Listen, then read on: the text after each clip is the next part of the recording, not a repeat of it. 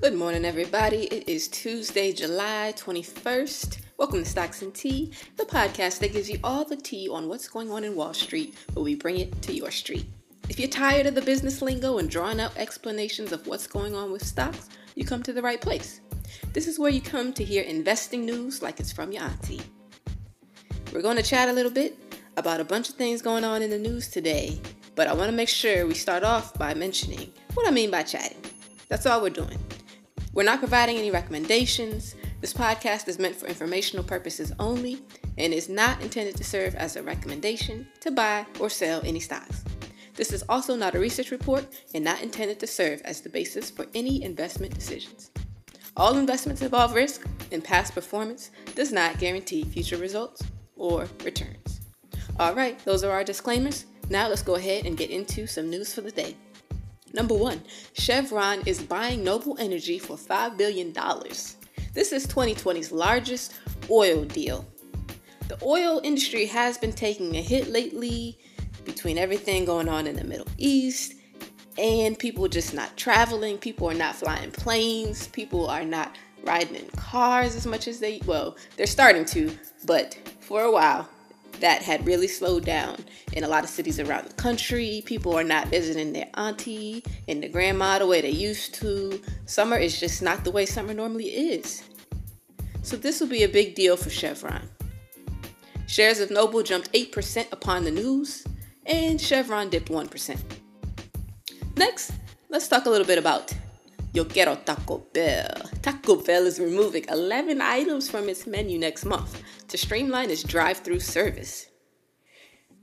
They're going to discontinue some popular items, but they're hoping that it'll make the drive through experience much faster and seamless. So, what are they getting rid of? The seven layer burrito, the Nacho Supreme. Oldie but goodie.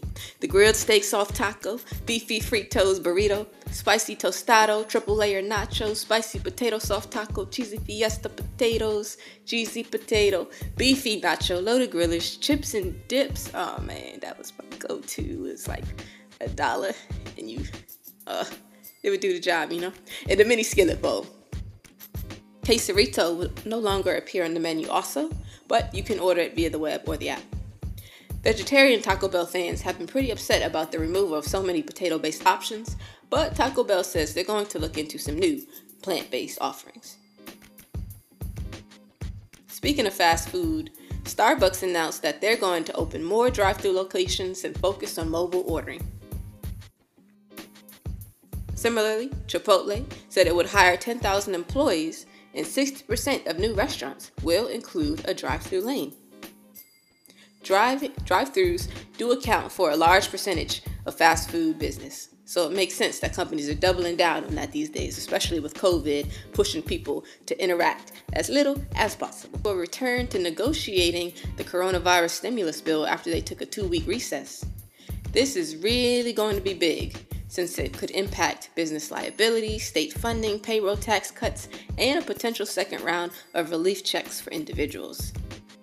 As many eviction freezes start to lift and states consider closing down yet again, this will be major and have a huge impact on the economy, but more importantly, Americans around the country.